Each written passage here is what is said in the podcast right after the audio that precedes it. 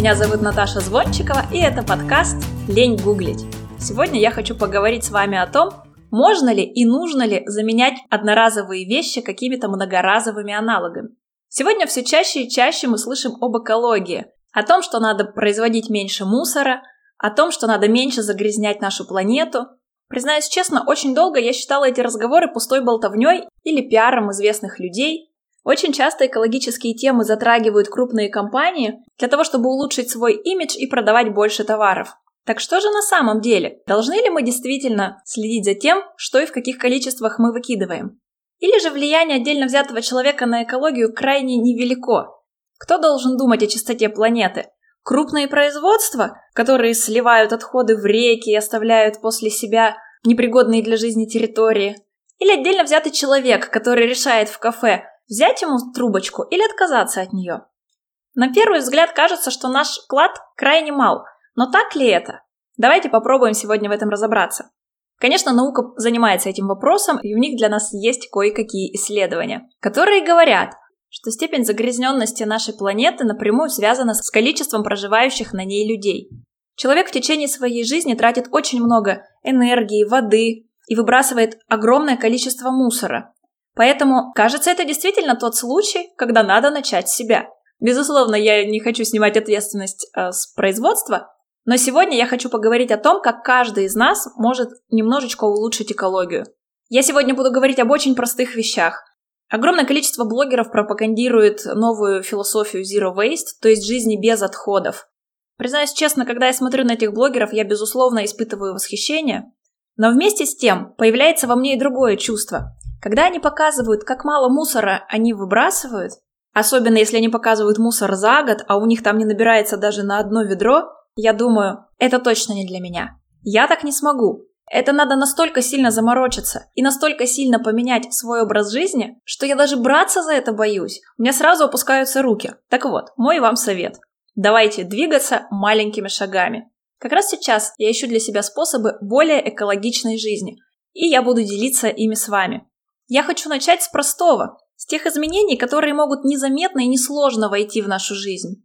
Этот способ мне кажется более верным, чем подход «все или ничего». Или я делаю как продвинутый Zero Waster, или я на все плюю и выбрасываю столько мусора, сколько хочу, ни в чем себя не ограничивая. Когда экологи говорят, что в будущем нас ждет коллапс и все будет плохо, у нас кончится чистая земля, у нас кончится пресная вода, у нас кончится нефть, планета будет перенаселена, от всего этого у меня взрывается голова. Ощущение, что все пропало, можно уже ложиться и умирать. Давайте сегодня не будем говорить о гипотетических отдаленных перспективах, а поговорим о том, что у нас есть уже на сегодняшний день. А на сегодняшний день у нас есть, например, гигантские свалки.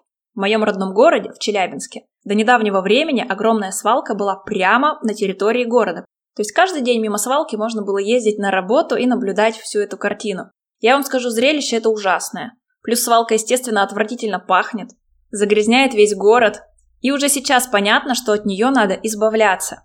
Сейчас эта свалка закрыта, но мусор, который на ней хранится, что с ним будет? Делают ли с ним что-нибудь? Честно говоря, я не знаю. Вместо этой свалки открыты новые, за территорией города. И, конечно же, это не решение. Эти огромные кучи мусора – проблема не только эстетическая. Помните, не так давно под Волоколамском люди травились свалочным газом, это тот газ, который образуется, когда все отходы, лежащие вместе на свалке, начинают гнить. Этим газом накрыло город, и люди стали падать в обморок. Получается, что экологическая катастрофа, она в общем-то уже происходит. И свалка-то состоит в основном из бытовых отходов. Поэтому мы отодвинем в сторону производства и поговорим сегодня о том, что может сделать каждый из нас, чтобы в перспективе ну хотя бы не травиться свалочным газом. Безусловно, есть радикальные решения, которые должно сделать государство, это сортировка мусора и так далее. Но, повторяю, сегодня мы обсудим простые и доступные вещи. Конечно, люди, которые уже глубоко вошли в философию Zero Waste, могут вас несколько удивить и напугать. Они сами делают стиральные порошки, они используют полотенца вместо туалетной бумаги. Пока я не достигла еще такого уровня ответственности, чтобы отказаться от туалетной бумаги. Но всегда есть более простые шаги и тем не менее эффективные. Потому что любое наше действие ценно. Любое действие по улучшению ситуации и по уменьшению количества мусора, оно уже принесет плоды. Очень многие вещи мы делаем по привычке. А привычки, как мы знаем, можно изменять. Говорят, на это требуется около трех месяцев. Откуда же берется основной мусор? Самая большая проблема – это одноразовые вещи. Это то, чем вы попользовались, может быть, 10 минут, может быть, неделю, и выбросили. После чего вам надо купить новую такую же вещь и снова ее выбросить. Чтобы мусора было меньше, надо использовать вещи как можно дольше. Чем позже вещь попадет на мусорку, тем лучше. Поэтому первое, что вы можете сделать, это покупать только нужное. Конечно, маркетологи хотят заставить нас купить как можно больше вещей, они придумывают акции, скидки, они раскладывают товары так, чтобы они нас привлекали. Или как Икея, они делают магазин настолько привлекательным, милым, красивым, чтобы вы, зайдя туда за одной вещью, вышли с десятью. Все эти хитрости и уловки действительно очень здорово работают. Но мы можем усилием воли заставить себя не вестись на все эти трюки. Моя главная проблема – это спонтанные покупки. Те, которые я совершаю, не подумав. И во многом этому способствует интернет-торговля. Как только я чувствую, что мне нужна какая-то вещь, я бегу и заказываю ее на Амазоне. На следующий день товар уже дома. Это очень удобно, но в то же время это создает излишки вещей. Мне показалось, что мне это нужно, но через время я понимаю, что можно было и обойтись, что вещь не такая уж и важная, не такая уж удачная, и что пора ее выбрасывать. Что можно с этим поделать? Можно складывать все, что вы хотите купить в корзину, но не покупать сразу, а отложить покупку хотя бы на неделю. Тогда вы более критично будете смотреть, надо вам это или нет. Когда первый запал пройдет, может быть, вы поймете, что от этой вещи лучше отказаться, а вот эту я куплю. Более того, когда у вас скопится достаточное количество вещей в корзине, то есть стоить они будут немало, отдать разом большую сумму гораздо сложнее, чем 10 раз отдать по чуть-чуть. То же самое с обычными магазинами. Лучше всего ходить в магазин со списком. Почему повсюду появились супермаркеты самообслуживания? Вовсе не потому, что это удобно, а потому что в них люди покупают больше вещей, чем в обычном магазине, где надо подойти к прилавку и попросить продавца дать вам пачку масла, пачку молока и булку хлеба. Быстренько пробежаться с тележкой вдоль полок и загрузить в нее все, что красиво лежит, гораздо проще, гораздо приятнее, гораздо удобнее. И, конечно же, приводит к лишним покупкам. Для супермаркета это плюс, для вас минус. Если речь идет о продуктах, то все еще это надо съесть. Скорее всего, что-нибудь испортится, вы это выбросите. Поэтому к разумному потреблению можно подходить не только с точки зрения экологии, но и с точки зрения экономии. Чем меньше вы купите, тем меньше денег вы потратите. И вообще, перед тем, как что-то купить, надо задать себе вопрос. Действительно ли эта вещь мне нужна? Может быть, я могу ее чем-то заменить? Может, мне не нужна специальная ложка для авокадо? Может быть, я могу порезать авокадо ножом? Если речь идет о каких-то более крупных вещах, может быть, можно взять вещь на прокат или попросить у друзей. Например, надо ли покупать палатку, если я хожу в поход раз в 10 лет? Стоит ли оно того? Надо ли ее потом хранить? Ну и если мы говорим о том, что каждая вещь должна служить как можно дольше, то нельзя не упомянуть о покупке и продаже БУ вещей. Если вы продаете что-то, что вам больше не нужно, например, на Авито, вы остаетесь в плюсе. Вы и дом свой расхламили, и немножко денег заработали. В то же время и вещь попала не на мусорку, а к человеку, который попользуется ей еще. Покупать либо у вещи – ваше личное решение. Я не могу сказать, что я завсегдатай секонд-хенда, но свои самые лучшие джинсы я купила именно там. Конечно, найти хорошую вещь в секонд-хенде гораздо сложнее, чем забежать в обычный магазин и из новой коллекции что-то схватить. Тем не менее, я люблю покупать бывшие в употреблении вещи, особенно для детей. Потому что мы знаем, дети сегодня поиграли, завтра уже выросли из этого и выбросили. Например, из недавнего мы купили для ребенка стульчик для кормления. Отличный деревянный качественный стул, которому, конечно же, ничего не делается. Он выглядит как новый, а стоит в несколько раз дешевле. Или, например, мы собрались в поход в горы, и нам нужен был горный рюкзак для переноски ребенка. Эти рюкзаки тоже стоят довольно дорого, а мы знаем, что мы съездим в горы, и в следующий раз мы поедем в горы, может быть, через год, а может быть, через два. Может быть, тогда уже наш ребенок не будет сидеть в рюкзаке, я не знаю. По сути, нам эта вещь была нужна на неделю. Мы купили ее с рук и остались очень довольны. Теперь моя задача снова продать этот рюкзак. Таким образом, я удлиняю ему жизнь, я не отправляю его на мусорку, я экономлю семейный бюджет. Безусловно, это вопрос вашей личной брезгливости. Но то, что можно постирать и отмыть, на мой взгляд, это совершенно не проблема. Кстати, еще в Германии есть такая фишка. Люди выносят хорошие вещи на мусорку. И на мусорке действительно можно взять что-то очень неплохое. Возможно, это звучит ужасно, но это не имеет ничего общего с тем, как бомжи роются в мусорках. На самом деле у каждого дома мусорка – это огороженная территория, закрытая на замок, куда не могут прийти чужие. На мусорке чисто, и люди не выставляют туда всякий хлам. Люди выставляют только то, что действительно в хорошем и рабочем состоянии. Если на мусорке стоит телевизор, значит он работает. Вы можете быть в этом уверены. Если вещь сломана, то ее не выставят на мусорку. Ее утилизируют. Поэтому обычно на мусорке стоят хорошие вещи. Хорошая мебель, рабочая техника. Мы сами очень часто поступаем так же и оставляем на мусорке что-то, что нам больше не нужно, но что еще прекрасно может послужить другим. Ну и давайте поговорим про одноразовый пластик, куда без него. Первый совет, который дают нам экологи и зеровейстеры – ходить в магазин со своей сумкой. Обычно говорят, купите себе тканевую сумку. На самом деле суть не в том, с какой именно вы сумкой придете, а в том, что вы придете туда со своей, и вы не возьмете новый пакет. Вы можете ходить даже с тем же пластиковым пакетом, лишь бы вы использовали его много раз. Опять же, в Германии за нас все решило государство. Честно говоря, я не знаю, запрещено ли это совсем или нет, но практически нигде вы не встретите полиэтиленовый пакет на кассе. Это будут тканевые сумки, либо бумажные пакеты. И редко-редко в отдельно взятых магазинах можно встретить обычный пакетик. Для продвинутых покупателей есть еще и следующий шаг.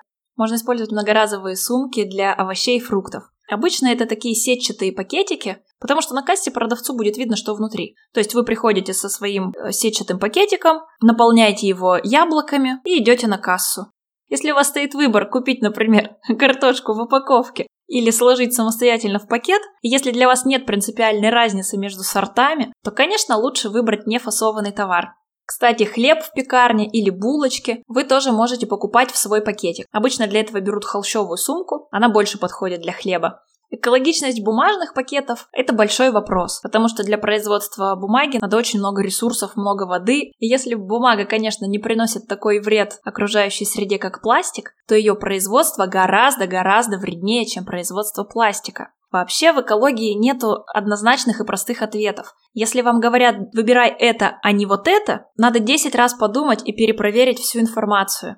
Когда я начала разбираться в теме многоразовости и одноразовости, у меня чуть голова не взорвалась. Экологи говорят одно, ученые говорят другое, производители говорят третье.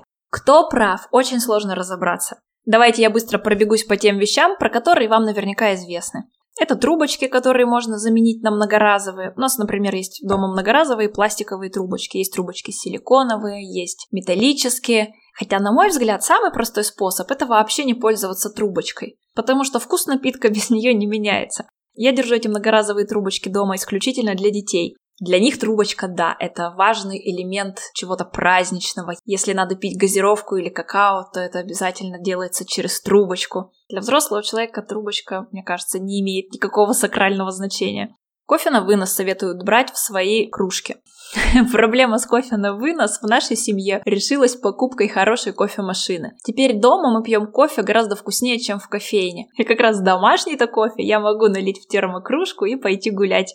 Еще советуют носить с собой свою воду. В Германии эта проблема решается очень легко. Дело в том, что в Германии очень хорошее качество водопроводной воды, и она считается питьевой. Мы действительно не покупаем воду в бутылках и пьем воду просто из-под крана. В общественном туалете можно очень часто увидеть, как люди наполняют свои многоразовые бутылки водой из-под крана. Например, когда я ходила на курсы, студенты приходили в школу с пустыми бутылками, и перед началом занятий они наполняли их водой в туалете, чтобы в течение лекции пить воду. То есть они даже не приносили воду из дома, просто чтобы не носить с собой тяжести.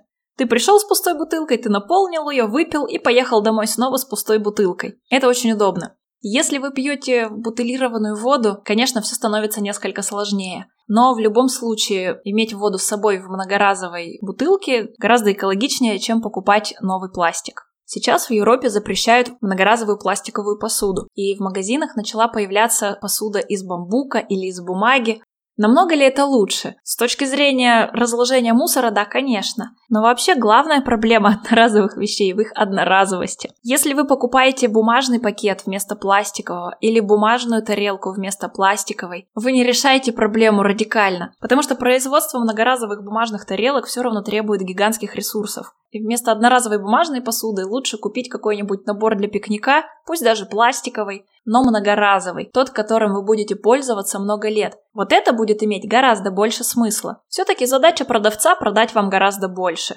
Если вы будете покупать одноразовые вещи раз за разом, вы будете чаще ходить в магазин, вы будете тратить больше денег, вы не переломите свои потребительские привычки постоянно приобретать что-то новое и выбрасывать, приобретать и выбрасывать. Обращайте свое внимание больше на многоразовость. Следующий пункт – это пластиковая упаковка. К сожалению, вы не можете усилием воли от нее отказаться. Это должны сделать производители. Если вы приходите в магазин, а там у вас целая полка гречки только в пластиковом пакете, что вы можете купить? Только гречку в пластиковом пакете. Конечно, есть кое-какие решения, начинают появляться магазины с нефасованными товарами. На самом деле эта штука довольно прикольная. Представьте себе, вместо полок с товарами висят такие стеклянные контейнеры, в которые насыпана та же гречка, сладости, да в общем-то все что угодно. Вы приходите туда со своей стеклянной баночкой или со своим холщовым пакетиком, поворачиваете ручку, из этого контейнера в вашу баночку ссыпается крупа. Получается, что вы не используете вообще никакой упаковки, ни пластиковой, ни бумажной. Вы приносите эту баночку домой, ставите ее на полку и прямо так еду и храните. Идея классная, но, конечно, главная загвоздка в том, что таких мест пока существует крайне мало. И даже в Берлине буквально несколько таких магазинов. Но обязательно проверьте, есть ли такой магазин в вашем городе. Потому что люди начинают действительно создавать такие магазины, и это очень здорово. Там же можно купить косметику без упаковки. Это сухие шампуни, которые выглядят как кусок мыла, они действительно ни во что не упакованы, и вы просто моете им голову, в общем-то, как мылом. Есть такие же скрабы и гели для душа. Раз уж мы заговорили о косметике, то давайте перейдем к ватным палочкам, ватным дискам. Для меня было большим удивлением, что ватные диски – это не экологичный товар, что они не перерабатываются, что они плохо разлагаются. Я была уверена, что это чистый хлопок, но, к сожалению, нет. Замена предлагается вполне очевидная. Это многоразовые ватные диски, которые вы можете постирать. Когда я об этом услышала, я подумала, боже мой, а почему я не делала так раньше? Зачем мне каждый раз покупать новую пачку и выкидывать, когда я действительно могу один раз потратить на них деньги и стирать их в стиральной машине, которая и так запускается ежедневно? В ватной палочке главная проблема – это сама пластиковая палочка. Поэтому можно купить точно такие же палочки, только из бамбука. Вообще удивительно, насколько все эти вещи легко вошли в нашу жизнь. Ведь совсем недавно всего этого не было. Я помню, как моя мама брала спичку, накручивала на нее кусок ватки, и у нее получалась ватная палочка. И я помню, как она первый раз купила промышленные пластиковые ватные палочки, принесла их домой, и мы с ней долго хихикали, мол, да кому это нужно? Неужели трудно ватку на спичку намотать? Но с тех пор, как она купила их первый раз, больше ни разу в жизни ни она, ни я не наматывали ватку на спичку. Что еще в вашей ванной комнате может быть заменено на многоразовые вещи? Zero Waste блогеры говорят, не покупайте одноразовые бритвы. Но если у вас бритва со сменными головками, то по сути она тоже ведет себя как одноразовая. Вы, конечно, пользуетесь ей дольше, но в конечном счете все эти головки вы выбрасываете. И опять же, замена этим бритвам – это та бритва, которую я помню из своего детства. Это металлический станок, в который вставляется лезвие. В общем-то, мы уже перешли к тонкостям. Я бы советовала вам начать с самого простого, с того, что мы обсуждали в начале. С сумок для похода в магазин, с бутылок для воды, с замены одноразовой посуды на многоразовую, с разумного потребления и с продажи и покупки вещей с рук. Я думаю, что это самое главное. И это те самые вещи, которые я делаю уже сейчас. Но если уж мы начали говорить про тонкости, давайте продолжим. Это будет список на будущее. Сначала стоит освоиться с самыми простыми вещами, а потом переходить к более продвинутым вариантам вариантом. Но я повторяю, не надо увлекаться сразу всем, не надо бросаться в омут с головой, потому что так велик шанс, что вы в конечном счете не выдержите и бросите. Потому что смена привычек – это такой процесс, который причиняет нам дискомфорт. И чтобы не чувствовать себя неуютно, надо менять свои потребительские привычки постепенно. У вас может быть список вещей, которые вы делаете сейчас, может быть список вещей, которые вы попробуете потом, может быть список, который точно не для вас, и вы даже не хотите смотреть в ту сторону. Что бы вы ни сделали, в каких бы количествах вы ни изменили свою жизнь, это уже будут очень и очень полезные шаги. Не только для вас, но получается и для всего человечества. Но раз уж мы ушли так глубоко в эту тему, давайте я продолжу. Что еще может быть заменено? Самый неэкологичный член нашей семьи – это младенец потому что младенец ежедневно использует подгузники. Подгузники, как вы знаете, не перерабатываются и разлагаются по 500 лет. Я изучила вопрос, есть ли подгузникам замена, и у меня нет для вас однозначного ответа. Очень часто альтернативой обычным памперсам называют многоразовые подгузники. Я пробовала многоразовые подгузники с первым ребенком 8 лет назад. Возможно, сейчас подгузники изменились, но мои старые впечатления не такие. Многоразовый подгузник – это, к сожалению, не очень удобно. Он большой, он объемный, его трудно носить под одеждой, он промокает, он пахнет, в нем ребенок может преть. Мой сын носил многоразовые подгузники только дома, когда у меня была возможность спокойно его переодеть, когда мне было не принципиально, если вдруг подгузник протечет. Больше всего, конечно, мне не нравился запах. Все эти подгузники надо постоянно стирать, тратить на них воду, энергию. По-хорошему это тоже должно учитываться. Если уж мы сравниваем все аспекты, то производство многоразовых подгузников тоже не экологично. Многоразовые подгузники показали себя не экологичнее, чем многоразовые. Тут, конечно, важно, на что вы обращаете внимание. На использование ресурсов, таких как вода, или на то, что одноразовые подгузники будут 500 лет лежать на свалке. Есть подгузники биоразлагаемые. Но вот в чем загвоздка. Оказывается, что в биоразлагаемых подгузниках почти всегда используется то же самое впитывающее средство, что и в обычных памперсах. Иногда производители пытаются это вещество как-нибудь похитрее назвать, чтобы вы, читая состав, не узнали его. Возможно, где-то есть суперподгузники, которые действительно разлагаются, но в целом и общем пока нормальной альтернативы подгузникам нет. Компания Pampers, будучи лидером на рынке, пока тоже ничего не может предложить. Безусловно, они кое-что делают, потому что они обязаны это делать, чтобы оставаться на плаву и чтобы люди от них не отказывались. Они используют экологичное производство, они используют экологичные материалы. Они пишут, что они сократили в два раза вес подгузника и увеличили в два раза его впитывающую способность. Тем самым они уменьшили нагрузку на окружающую среду. Но принципиального сдвига у них пока нет. В данный момент они изучают способы переработки подгузников, проводят какие-то эксперименты. Например, в Амстердаме компания Pampers собирает подгузники на переработку, но это пока только в Амстердаме, и пока это еще все только в теории. К этой же категории относятся, в общем-то, и женские прокладки, потому что они устроены точно так же, как памперсы. Женщинам предлагают похожие решения. Это многоразовые прокладки, которые вы можете стирать. Удобно ли это, гигиенично ли это? Я думаю, тут каждый должен решать для себя. Безусловно, это гораздо дешевле. Говорят, что женщины используют за жизнь 6 тысяч прокладок. Можете посчитать, сколько это стоит. Можете представить, как это выглядит на свалке. Есть еще один способ – это менструальная чаша. Это такой колпачок из медицинского силикона, который является заменой тампону. Отзывы самые разные. Кто-то говорит, что это замечательное средство, кто-то говорит, что это ужасно неудобно. В общем, не попробуешь, не узнаешь. Еще забыла сказать про зубные щетки. Зубные щетки должны меняться раз в три месяца, и они, конечно же, состоят из пластика. Какая есть альтернатива? Это щетки, сделанные из бамбука. Бамбук действительно разлагается очень быстро, но щетинки у щетки все равно будут неразлагаемые. И перед тем, как щетку выбросить, вы должны будете эти щетинки выдрать, выбросить в одну мусорку, бамбуковую щетку выбросить в другую. Или, если вам некуда ее выбрасывать, говорят, вы можете ее закопать в землю, и через год от нее не останется ни следа. Адепты Zero Waste отказываются от зубной пасты, используют для нее либо зубной порошок, либо новые зубные пасты, которые сделаны на основе кокосового масла. Про кокосовое масло я не могу вам сказать ничего объективного. Говорят только, что оно действительно хорошо убивает бактерии. Я не спрашивала об этом своего зубного врача, но вот, например, зубной порошок не является достойной заменой зубной пасте, потому что он ощущает зубы, но он не защищает вас от кариеса.